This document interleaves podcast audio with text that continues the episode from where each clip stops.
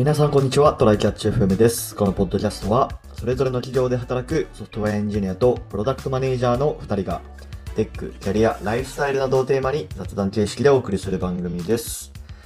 ではやっていきましょう。はい、よろしくお願いします。はい。うちの会社は、ドキュメント管理、社内のウィキ管理に Notion 使ってるんですけど、うん。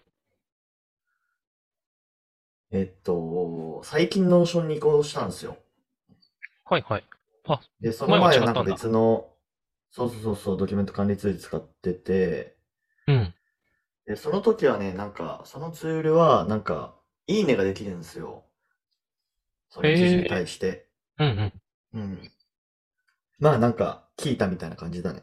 うんうん。うん。ノートとかね。で、Notionって、うん。いいねっていう機能、実際にはないじゃないですか。そうだね。なんか、お気に入りというかね、フェイバリットにして後からそのブックマーク的に見るとかはあるけど、なんか、いいねはないよね。そう、リアクションとして、その執筆者に送れないみたいなのはあるじゃないですか。うんうんうん。だからちょっとそれだけ残念だなって思ってたんだけど、なんか知らないうちになんかいい感じにいいねの機能をなんか作ってるというか、あ、このやり方でやってるんだみたいなのがあったんで、ちょっとそれを共有しようかなと思うんだけど、うん、なんか、Notion ってさ、このプロパティの中に、あれ、なんていう名前だったかな、正確には。ちょっと待ってよ。プロパティに、なんかいいねっぽいのあったっけ？プロパティの中に、うん、パーソンっていうやつがあるんですよ。はい、あるね。確かに。うん。これって要は Notion のユーザーを、Notion にアカウントがあるユーザーを、うん、まあ、選択できるみたいな機能があるじゃないですか。なんかこう、それで、はい。そう、自分のアカウントをそこに追加すると、イコール私がいいねと言ってますよっていう。なるほどね。その解釈は初めて見た。そう。あ、これでも確かに。そういうだけのもんだ。うん。そう。あ、このやり方うまいなと思って。そうだね。その発想は確かになかった。うん、割と、なんかオーナーとかさ、アサイニーとか出席者とか、で使うもんね。使うじゃんね。うん。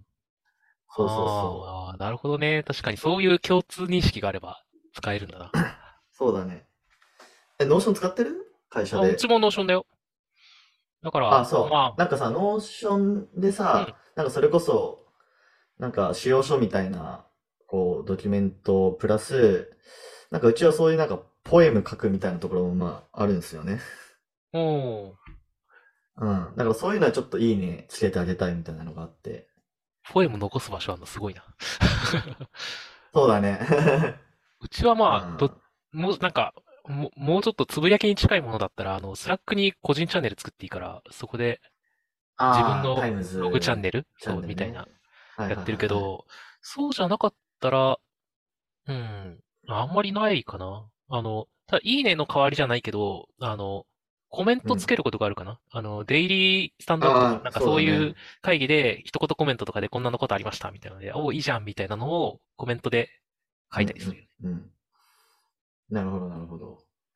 まあ、あとうちはその入社したら自己紹介ノーション書くみたいな運用があるから、まあ、それに対してもいいねつけてあげると、ちょっとウェルカム感出るみたいな。確かに。とかあったりしますね。うちも確かにそういう自己紹介ページは一人一ページ作るわ。本当に。うん。そう。だから、ちょっとこのパーソンプロパティを使って、いいねが、なんかできるっぽいんで、なんかそれに困ってる人はぜひ使ってみてはどうでしょうっていう雑談でした。はい。はい。本題がですね、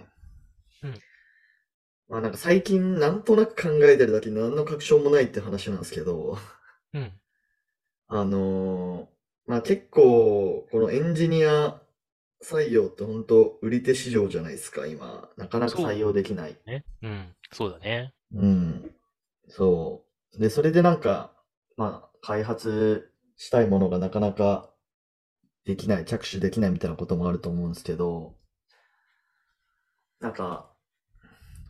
こう俺たち IBM にいたときは、結構、ニアショア使ってたじゃないですか。そうだね。オフショアもニアショアもあったね。オフショア、ニアショア、そうだね。あ、でもそっか。ニアショアってもう、どうなんだろう。国内って感じだったのか。俺ちょっと概念をミスってたかもしれないけど。まあ、概あ念った定じゃん義。か。前職もね、一応、札幌かなんかうね。ん、うん。あ、そっか。あれをニアショアっていうのか。うん。そうか、そうか。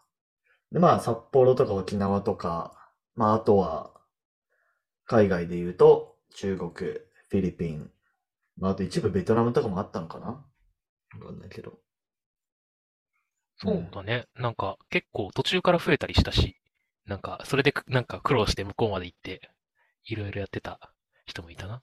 そうっすね。で、まあ、ベンチャーとかスタートアップとかで、まあ、我々が働いてるみたいな会社で、あんまそういうの使う機会ってないじゃないですか。そうだね。今はもうね、さなんかすそがういうのに。実践してる企業、どうなんだろう、あんま聞いたことないな。サンサンとかやってるのかな、なんかベトナム拠点作ってるみたいな話聞いたことあるかもな。おー。ちょっと検索してみよう。まあ、これがオフショアなのか、何のかがわかんないけど。ベトナムやってんのかな、海外拠点を含む。うーん。ごめんなさい。これはまあちょっと わかんないけど、まあまあ普通に少ないっすよね。あんま聞かないっすよね、スタートアップベンチャーで。そういううん。や中っ国ぱとね、かフィリピンちょっとかと使ってるの。いろいろ元からそういう体制があるなともかくね、体制作ってる余う裕があんまん。ないよね。スタートアップだとね。うーん。そうだね。でもなんか、こう、個人的に100%なしではないかなっていう気がしてて。まあ、そうだね。全然、なんか可能性うはあるんじゃなん。い僕はちょっと、なんか前職のあれでもうあまりやりたくないけど。そう。まあ、本当、なんだろうな。当たり外れはまああるっちゃあるよね。そうだまね。あで当たりも、がね、あんまりあけど。の、でも、なんか、俺が IBM の時に一緒に開発してくれてたフィリピンのエンジニアの人とか、まあなんかあんまりこう、オフショアの人っていう感じじゃなくて、普通になんかチームメンバーっていう感じで、結構質の高いコーディングしてくれてたんで、うん。まあ、人によっては全然そういう人もいるから、なんかそれでなんかコスト削減できて、開発ゴリゴリ進めることができるのであれば、なんか全然使えるんじゃないかなって、なんか最近なんとなく思ってるんですよね。そうだね。見つけられるかね。いい、まあ、グループなのか、いい人なのかっていう感じになるけど。いい会社かな、それで言うと。なんかそういうそうだ斡旋してくね。れる会社とかね、あるはずだよね。うやっぱりなんん。かこう、一から探すのすげえ大変そうっていうイメージが強いね。あ、知ってれば全然ありなんじゃないっていうか、むしろ強そうだなとは思うよね。いいとこもね。でもやっぱりその、日本で人が採用できない中でさ、まあ、他社と同じ戦略取って、日本でまあいい感じの、まあ、フリーランスなり正社員なりを採用するっていうのは、よりかはなんかそっちの、なんか、道に、を開拓していく方が、うなんかん。実は可能性はあったりするんじゃねみたいな話かそうだな。ね。実う際今っん。て、いやまあ東南アジアは割と安い、まだ安いところもある気はするけど、どうなんだろう。実うんう際安ん。く上がるのか。どうなんだろう。ちなみに、その IBM の時は、どうだったうかん、な。でも時給単価か。うん。2時間単価5000円くらいだったかな。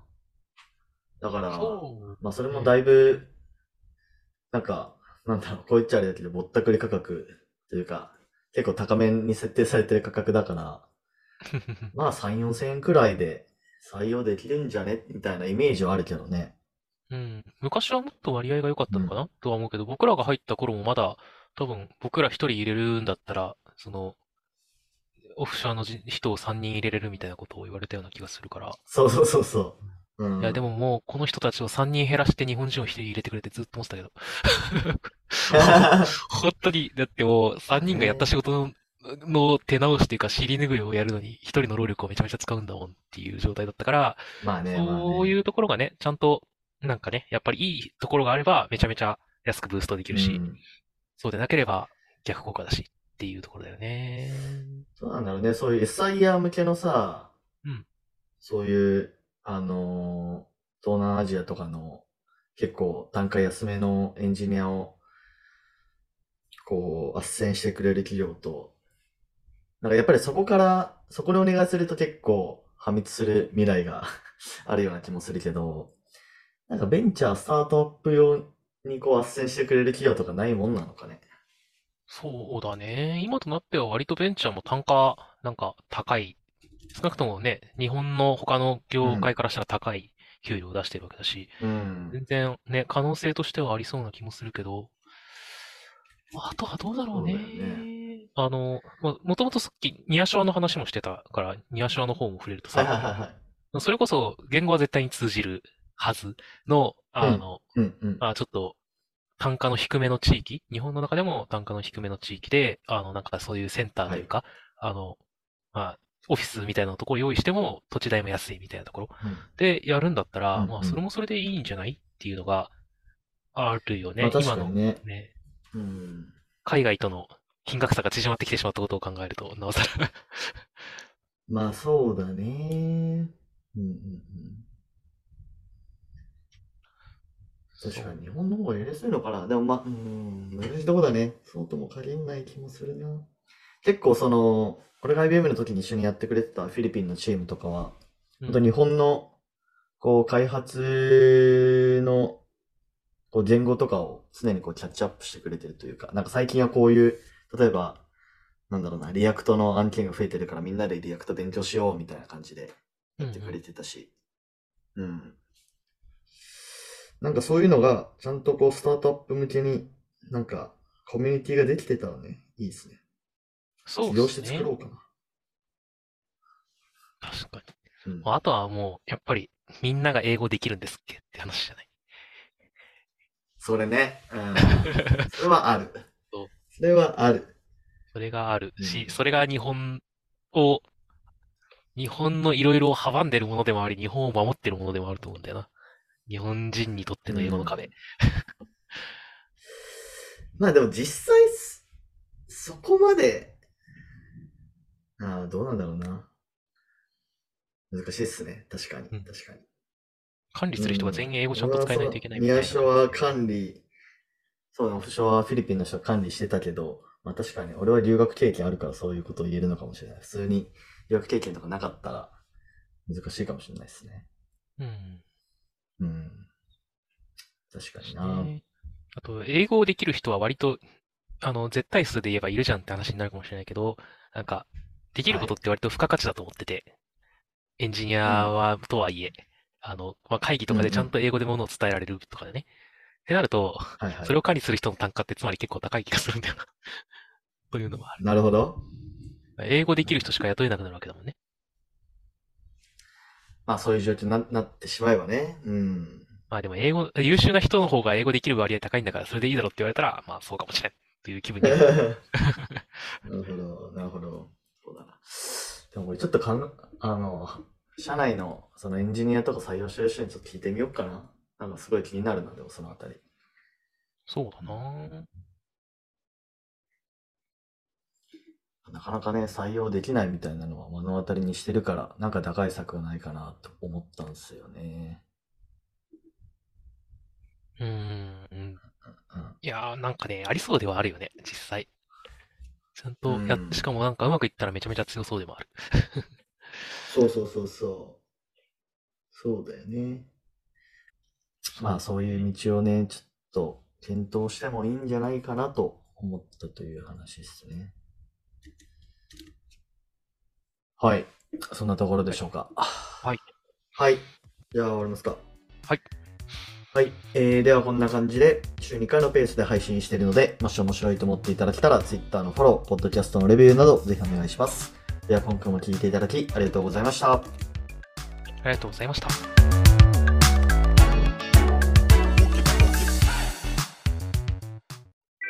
And now, a short commercial break. 現在エンジニアの採用にお困りではないですか？候補者とのマッチ率を高めたい、辞退率を下げたいという課題がある場合、ポッドキャストの活用がおすすめです。音声だからこそ伝えられる深い情報で候補者の興味関心を高めることができます。株式会社ピトパでは企業の採用広報に役立つポッドキャスト作りをサポートしています。気になる方はカタカナでピトパと検索し、X またはホームページのお問い合わせよりご連絡ください。